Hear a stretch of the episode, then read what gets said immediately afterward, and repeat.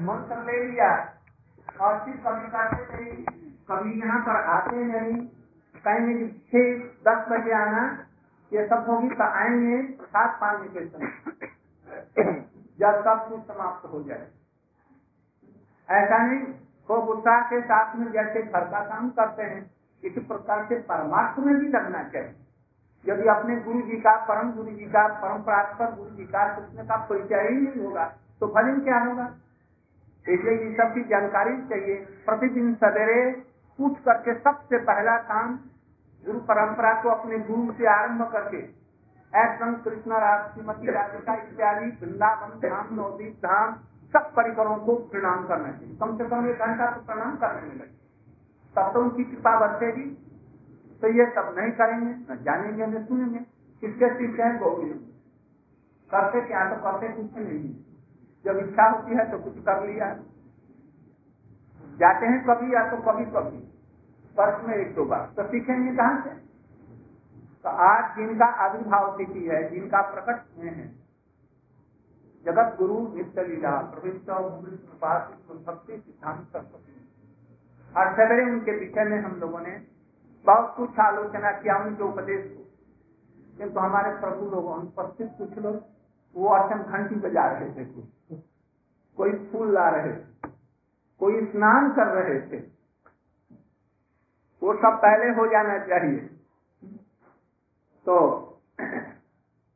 ये इनका जन्म साधारण रूप में जन्म तो नहीं, किंतु कहा जाता ये प्रकट हुए थे जगन्नाथपुरी में।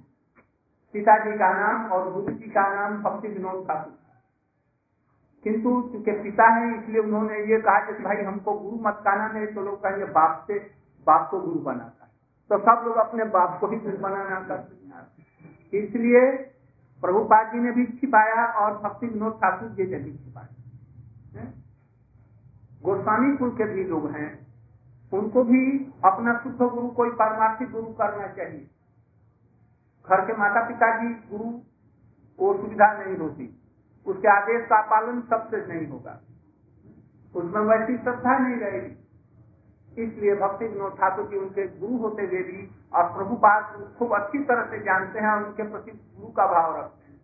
तो भी उनके आदेश से उन्नीस सौ छह ईस्वी में गौर किशोर दासाबाजी महाराज जी को उन्होंने गुरु बनाया वो भी कैसे गुरु बनाया पहले से जन्म में, उनके जन्म में जनेऊ तिलक सब अपने आप स्पष्ट रूप से दिखा। भक्ति विनोद ठाकुर जी ने अपनी पत्नी से कहा कि इसको महापुरुष समझो।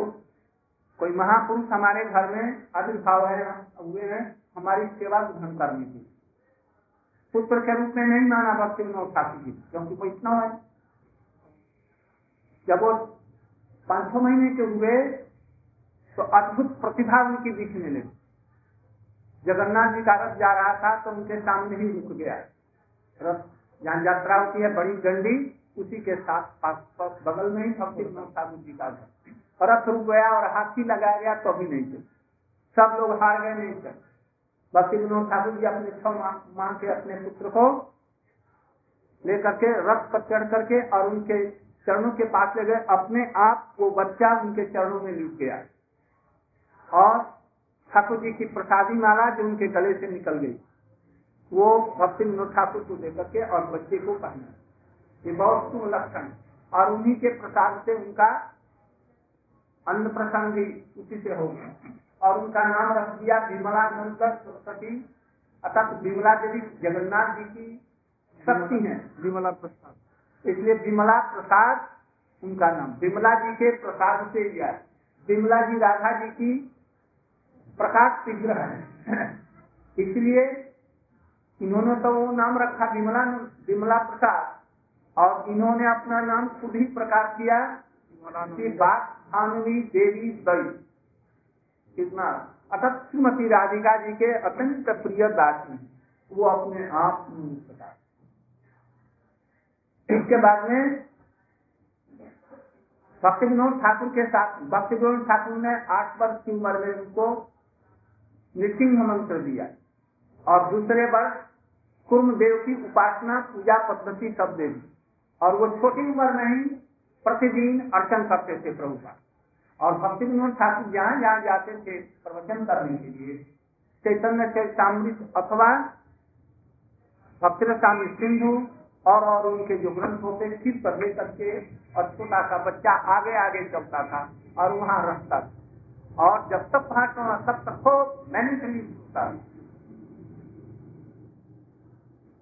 ऐसे ही हमारे गुरु जी का भी, जहाँ जहाँ उनके पिताजी जाते थे बड़े बड़े समाजों में, जहाँ पर भक्तियों की सभा होती थी प्रवचन होता था, वहाँ पर इनको ले जाते थे और भाइयों को नहीं ले जाते, किंतु इनको ले जाते इनकी रुचि थी। दस वर्ष की उम्र में, बारह वर्ष की उम्र में इन्होंने ज्योतिष शास्त्र एकदम व्याकरण इत्यादि तो हो ही गया संस्कृत का। वेद उपनिषद सबका पाठ किया है। और अंत में ज्योतिष के बड़े भारी विद्वान दिग्विजयी हो और उन लोगों ने इनको सरस्वती की उपाधि दी। सरस्वती मैंने वो संस्कृत शिक्षा की एक सबसे बड़ी उपाधि हुई तो वो उनको उपाधि बड़े बड़े विद्वान बंगाल के उनको उपाधि इसके बाद में भक्ति विनोद ठाकुर ये कहते हैं, मैं कॉल संस्कृत अपने जीवन चरित्र में लिखा है कि मैं संस्कृत कॉलेज में हमारे पिताजी ने भर्ती कर दिया। कलकत्ते में। संस्कृत कॉलेज में दो एक वर्ष पढ़े। इतने प्रखर मेधा के थे जो उन लोग कहीं भूल प्रोफेसरों की या प्रिंसिपलों की भूल संस्कृत में वो निकाले। इसलिए उनसे बनी नहीं। इन्होंने कहा कि मैं संस्कृत का अनुस्वार और विसर्ग और व्याकरण का दुकृत दुक्रियम। दुक्रियम। करण। दुख करण ये सब करने के लिए नहीं आया। हम तो भगवान की भक्ति करने के लिए और उसका प्रचार करने के लिए आए हैं। ये सब दुकृत करण माने क्रिया कारण गच्छति गच्छता गच्छन्ति। ये करने के लिए हम नहीं आए हैं। और अनुस्वार का इसका करते करते करते सारा जीवन अनुस्वार विसर्ग सीखते सीखते इसके लिए बहुत है ये। और इसके बाद में सोचा यदि मैं ये अपने को दिखाऊँ कि मैं विद्या अर्जन करने में या बहुत गुणी हूँ। और सब प्रकार से मैं योग्य हो गया तो संसार वाले लोग जल्दी से जल्दी हमारा विवाह कर देंगे और संसार का भार हमारे ऊपर में दे देंगे। इसलिए जड़भर की भांति हमको मुख बन करके रहना चाहिए। और नहीं तो फल का जो जुआ होता है ना या तेली का खानी का जो जुआ जुआ मैंने क्या? है जुआ। उसके कंधे पर रख देते हैं और आँख बंद करके उसको घुमाते हैं खेल देते हैं। ऐसे संसार वाले हमको भी घानी में लगा दें इसलिए अब पढ़ेंगे लिखेंगे नहीं। बहुत कुछ हो गया। बस उन्होंने कुछ आपस में बात विवाद हुआ और फिर उन्होंने छोड़ बात इसलिए हुआ, बनारस यूनिवर्सिटी में ज्योतिष विभाग के जो सबसे बड़े थे, उस समय पदाधिकारी, वो कलकत्ते में गए। और वहाँ पर एक तिब्बत सभा बैठी। और तिब्बत सभा में कुछ विचार हुआ, ज्योतिष ज्योतिष का। तो उसमें ज्योतिष में विचार होने पर वो आए और बंगाल के बड़े बड़े लोग सब आए? ज्योतिष विद्या के मर्म। तो उस सभा में इनको भी बुलाया गया तो भी गए। तो वहाँ पर जो बनारस वाले थे, जो सबसे बड़े विद्वान, वहाँ के सबसे उसके जो हेड ऑफ़ द डिपार्टमेंट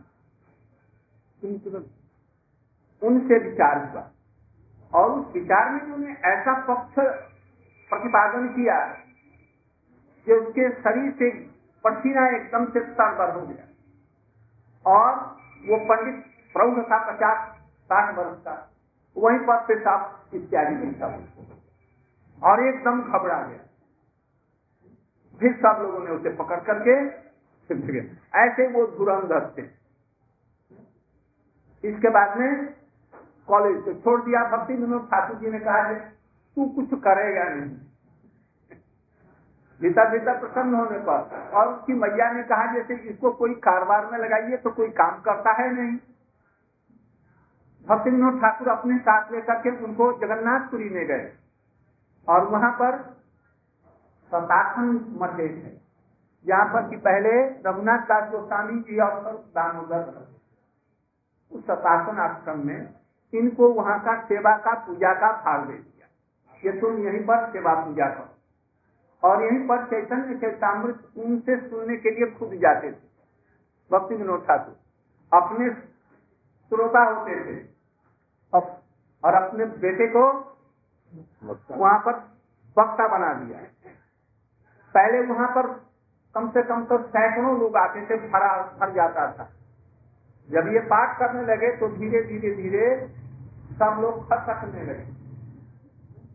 इसलिए खसकने लगे। ये शुद्ध भक्ति की बातें करते थे।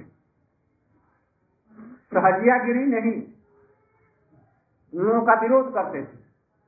उसी सभा में एक दिन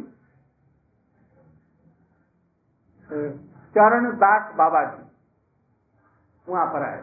चरण दास बाबा जी हैं आजकल के समाजवाड़ी वाले रामदास। रामदास बाबा जी थे खूब प्रसिद्ध आदमी गाय वृंदावन में नहीं और ये वृंदावन में पूरा उड़ीसा प्रदेश में उनका बड़ा नाम। और सभी बहुत लाखों लाखों शिष्य बहुत सुंदर कीर्तन करते।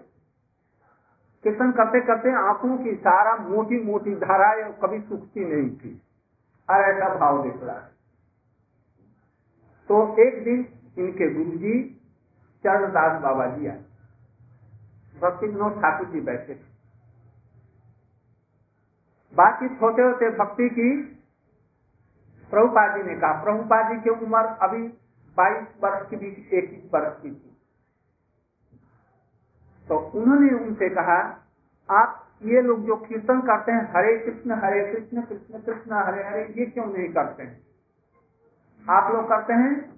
श्री कृष्ण चैतन्य प्रभु नहीं। जय गौ राधे श्याम। हरे गौर राधे हरे हरे कृष्ण हरे कृष्ण हरे जब हरे कृष्ण हरे ये क्यों करते हैं? ये कहीं शास्त्र में चैतन्य के चैतन्य में। या हमारे आचार्यों ने गौड़ीय वैष्णव में या वेद में उपनिषद में कहीं है जो आप लोग करते हैं? ऐसा क्यों करते वो है निताई गौर राधे श्याम। जप हरे कृष्ण। वो तो बड़ा सुंदर उन्होंने सोचा कि हम लोग ने मैदान मार लिया। एक साथ में गौ नित्यानंद और राधा कृष्ण सभी इसमें सिखा गया। कुछ बाकी रह रहा राधा कृष्ण हमारे आराध्य में ब्रज लीला के। और गौर नित्यानंद प्रभु आराध्य है वहाँ। बस चारों का नाम आ गया। तो आप लोग ऐसा क्यों करते हैं? कहा लिखा है? उन्होंने कहा कि इसमें दोष क्या है? ये दोष पहले तो ये ये किसी शास्त्र में नहीं है। महाजनों का जो माना हुआ मंत्र नहीं है या कीर्तन नहीं है, उसके करने से लाभ नहीं। चाहे हज़ार अच्छा उत्पात रेव क्यों? इसलिए अनुमोदन होना चाहिए हमारे आचार्यों का, गुरु वैष्णव का, भगवान का। जैसे कि हम लोग कृष्णदास कविराज गोस्वामी हैं, रूप गोस्वामी हैं, जी गोस्वामी हैं, पीछे से नरोत्तम ठाकुर हुए हैं। सूरदास को भी ले सकते हो, मीरा देवी जी हैं। ये लोग शुद्ध भक्त थे। हम लोगों में नरोत्तम ठाकुर जी हैं, प्रेमानंद दास जी हैं गोविंद दास हैं, पीछे से भक्ति विनोद ठाकुर जी हैं, इनकी पदावलियों को कीर्तन करने से भगवान उसको ग्रहण कर ले। क्योंकि उनके भक्त हैं, और अपने मन से हम बनाएँगे तो उसको कहते हैं छड़ा छड़ा कीर्तन। छूट कीर्तन। उससे भगवान प्रसन्न नहीं हुए भगवान के चरणों तक उनका निवेदन नहीं पहुंचेगा, क्योंकि वो शरणागत भक्त नहीं है। ये लोग सब भगवान के प्रेमी भक्तन के परिकर हैं।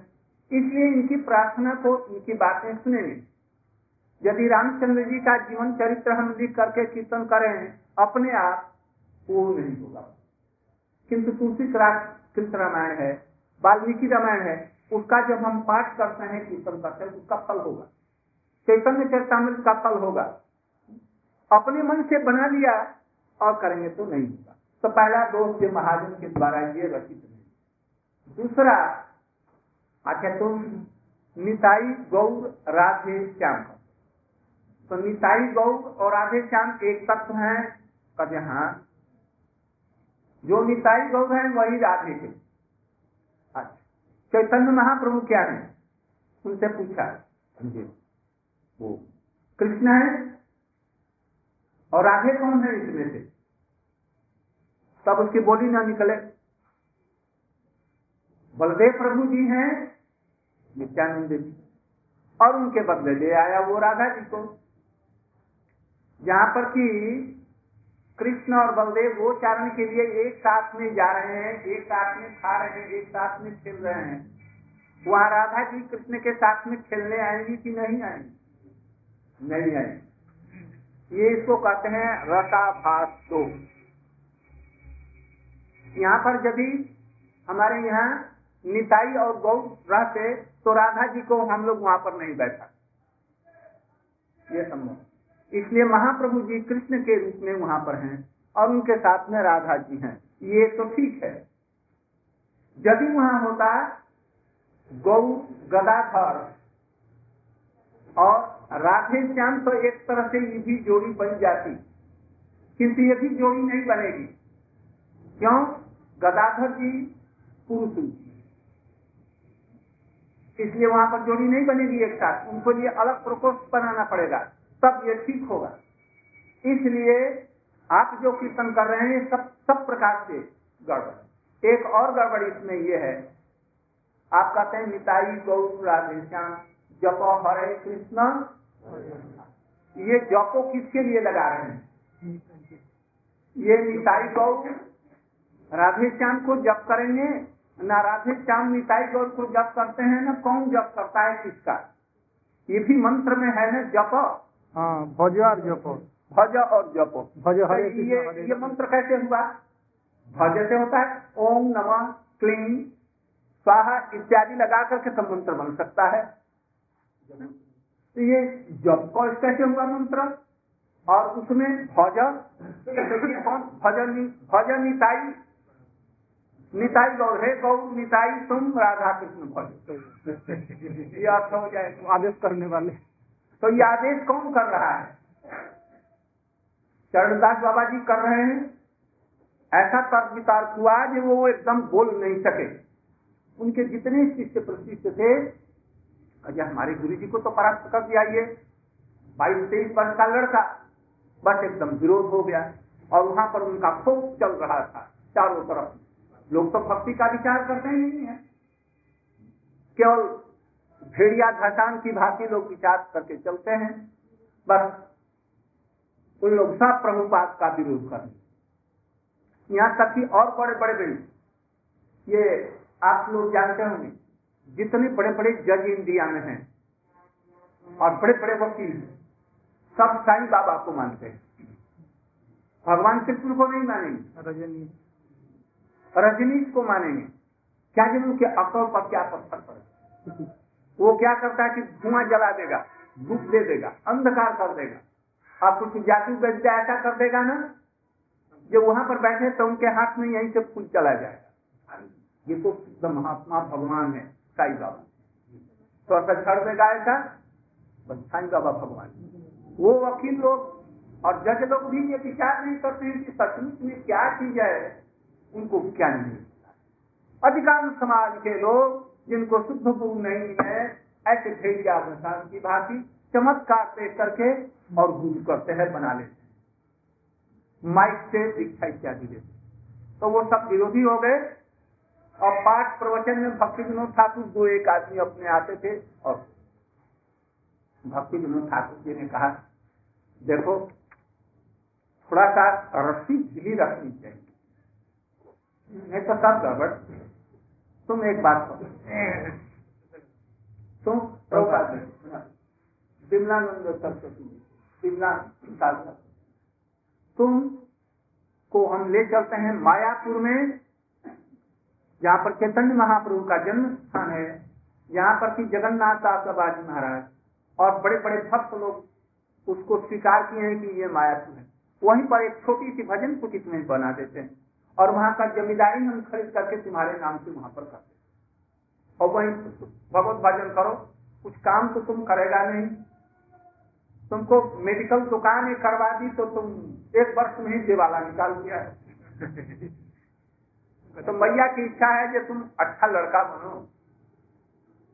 तो खैर तुम तो ये करेगा नहीं। तो तुमको हम मायापुर ले जाए। उसके पहले उन्होंने काशिम बाज़ार के कोई राजा थे या कहाँ के? त्रिपुरा के त्रिपुरा। के राजा थे।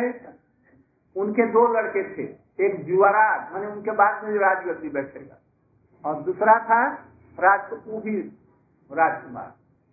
इनको थोड़ा सा पढ़ा दीजिए।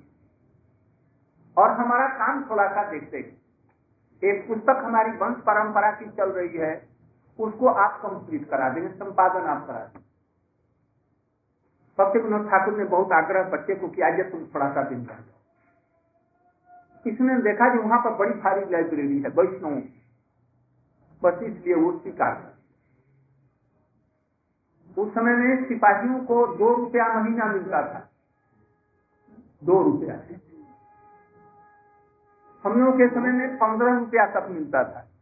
और उसमें अपना परिवार का सब खर्चा चला करके, लड़के की शादी वादी करके, घर बना करके पूरा सब रख जाता उसमें प्रभुपाद को तीन सौ रुपया महीना हो गया। तीन सौ महीना मैंने आज का तीन पाँच हज़ार, दस हज़ार। इतना उनको मिलता वो ऐसा पढ़ाने लगे नारद जी की शिक्षा। दोनों राजकुमारों को वैराग्य होने लगा और दिन रात भगवान के भजन में उनकी पत्नी मैंने लड़कों की मैया ने कहा, ये महाराज, हमको पढ़ाने की ज़रूरत नहीं है। आप रक्षा इनसे कराइए। नहीं तो दो दिन में हमारा लड़का बर्बाद हो जाएगा। ये रहेंगे ही नहीं, ये चले जाएँगे भजन करने के लिए। फिर राज्य कौन संभालेगा और क्या क्या होगा? आप इनको तीन सौ के बदले में हज़ार रुपया दे दीजिए। किंतु इस बच्चों से छुटकारा दिलाई जब रोने लगी बीच खाने के लिए जब तैयार हो गई तो इनको उन्होंने कहा कि हमारे परिवार के सभी लोग हमारे विरुद्ध हो रहे हैं, आप इसको पढ़ा रहे हैं। इसलिए आपको मैं इतना ही पेंशन दे दूँगा। आप भक्ति विनोद ठाकुर के उन्होंने कहा कि हम तो जिस काम के लिए आए थे, वैष्णव ग्रंथों को देखने के लिए हमारा हो गया है। और बच्चों को जो पढ़ाना था वो मैंने पढ़ा दिया है। अब मैं जा रहा हूँ। उन्होंने कहा कि हमको पेंशन की ज़रूरत नहीं है। बहुत चेष्टा की पेंशन नहीं दिया। अंत में उनके नाम से जहाँ प्रभुपाद आए मायापुर में वहाँ पर भेजते रहे। किंतु उन्होंने ग्रहण नहीं किया। इसके बाद में मायापुर में वो जमींदारी प्रभुपाद ने खरीद ली। तो उन्होंने भक्ति ठाकुर ने और वहीं पर मड़ैया का मंदिर बनाया। मड़ैया समझता है ना? छप्पर वाला। जिसको पाँच चल की आठ चला आठ चला घर। आठ चला घर उसको कहते हैं। मैंने इधर से ऐसे उधर से ऐसे इधर से इधर। मैंने वैसा घर। घास सूखा और उसमें गौर नित्यानंद प्रभु को और एक कृष्ण विग्रह भी कहीं से कोई दे दिया तो उसको पीछे से गौर विष्णु प्रिया के बदले एक और विष्णु प्रिया की मूर्ति किसने दे दी? तो उन्होंने दो कर दिया। गौर विष्णु गौर विष्णु प्रिया और लक्ष्मी। लक्ष्मी। पीछे से फिर राधा कृष्ण। इसके बाद में कुछ दिनों के बाद में उन्नीस सौ सोलह में भक्ति विनोद ठाकुर जी शरीर छोड़ दिया अप्रकट हो जिस समय ये प्रकट नहीं हुए थे। अभी थे। उन्होंने जैसे नरोत्तम ठाकुर ने देखना है कि हमको लकवा मार गया। तो वैसे इन्होंने अभिनय किया कि हमको लकवा मार गया। शरीर नहीं चल रहा। तो जैसे नरोत्तम ठाकुर के शिष्य थे, उन्होंने सब जातियों के बड़े बड़े श्रद्धालु लोगों को शिष्य बनाया। यहाँ तक कि ब्राह्मण लोग अधिक और ये कायस्थ कुल में आए। वैष्णव का कोई जाति कुल नहीं देखना चाहिए। ये ब्राह्मण है कि क्षत्रिय है, कि वैश्य है, कि क्या नहीं तो नरक जाना पड़ता है। क्योंकि वो भगवान के पार्षद होते हैं। किसी कारण से आ जाते हैं। जगत का उद्धार करने के लिए। इसलिए अपने गुरु को ये मत समझना कि ये ब्राह्मण है, ये क्षत्रिय है, ये शूद्र है, ये चंडाल है काष्ट है या क्या देखना चाहिए? भगवान के स्वरूप भगवान के परिकर हमारे भगवान के प्रकाश है साक्षात हरि ही। है ऐसा उनको देखना चाहिए और उनका पूजन करना चाहिए। जाति पाति वैष्णव को भी मत देखा देखना चाहिए। तो वो हम्म, भक्ति विनोद ठाकुर जी नरोत्तम ठाकुर जी जब दिया तो उन्होंने जगत का काम हो गया तब। जाना चाह भगवान के पास में तो उन्होंने दिखलाया कि हमको लखवा लग गया है। हाथ पैर चलते नहीं। उन्होंने अपने शिष्यों से कहा नरोत्तम ठाकुर जी ने ये तुम लोग हमको पासी गंगा है गंगा के किनारे एक मड़िया बाँध करके हमको वहाँ पर रख दो। वहीं पर भगवान का भजन करते हुए और हम शरीर को छोड़ तो उनको शिष्य लोग बड़ी श्रद्धा से गंगा के तट पर उधर गंगा का नाम क्या है? पद्मा पद्मा पद्मा के किनारे लेकर के एक बना दी। और वहीं पर शिष्य लोग वहीं पर रहने लगे और हरि कथा खूब कीर्तन चलने लग गया। वहाँ के जो ब्राह्मण थे, ब्राह्मणों ने अपवाद लगाया। ये बहुत ही भ्रष्टाचारी व्यक्ति है, नरोत्तम था कायस्थ होकर के और ब्राह्मणों को शिष्य बने। इसीलिए इसको लपा मार। अब कोई चल, कौन हल्ला करे बाहर में भीतर में भीतर बियर बोला हम जिनका कान का बोले भी अच्छा कर तो लफड़ा मारी। लफा मार गया है। अब इनके शिष्य लोग रोने लगे जो ब्राह्मण लोग आपकी निंदा कर रहे हैं। ये लफा मार गया ये सबको शिष्य बनाया ये अच्छी बात है। तो मुझको क्या करना चाहिए? तो प्रभु आप चलते चलने फिरने लग जाइए। और जैसे पहले रहते थे वैसे रहने। तो वो कहा अच्छा गंगा में स्नान करा दो। बस गंगा में स्नान करके खड़े होकर के चलने, फिरने, दौड़ने, फिरने लगे और अपने घर में चले आए। देखा ये क्या हो गया? पीछे में पीठ पत कीजिए। यहाँ आ जाए नहीं तो इधर इधर से बैठ कर बैठे नहीं पर इधर नहीं कर ऐसे। पीछे में गुरु जी हैं। हाँ। चलने फिरने एकदम घर में आ गए। तो ब्राह्मणों को पता लगा यार ये वो तो ठीक है पूरे। अब उनको बड़ा पश्चाताप हुआ। और भी बहुत सी कथाएँ इसमें हैं। उनको परास्त करवाया अपने शिष्यों से। तब फिर उनके आहार करके क्षमा मांगने लगे। फिर छह महीने के बाद में फिर अपने पदमा के किनारे जाकर के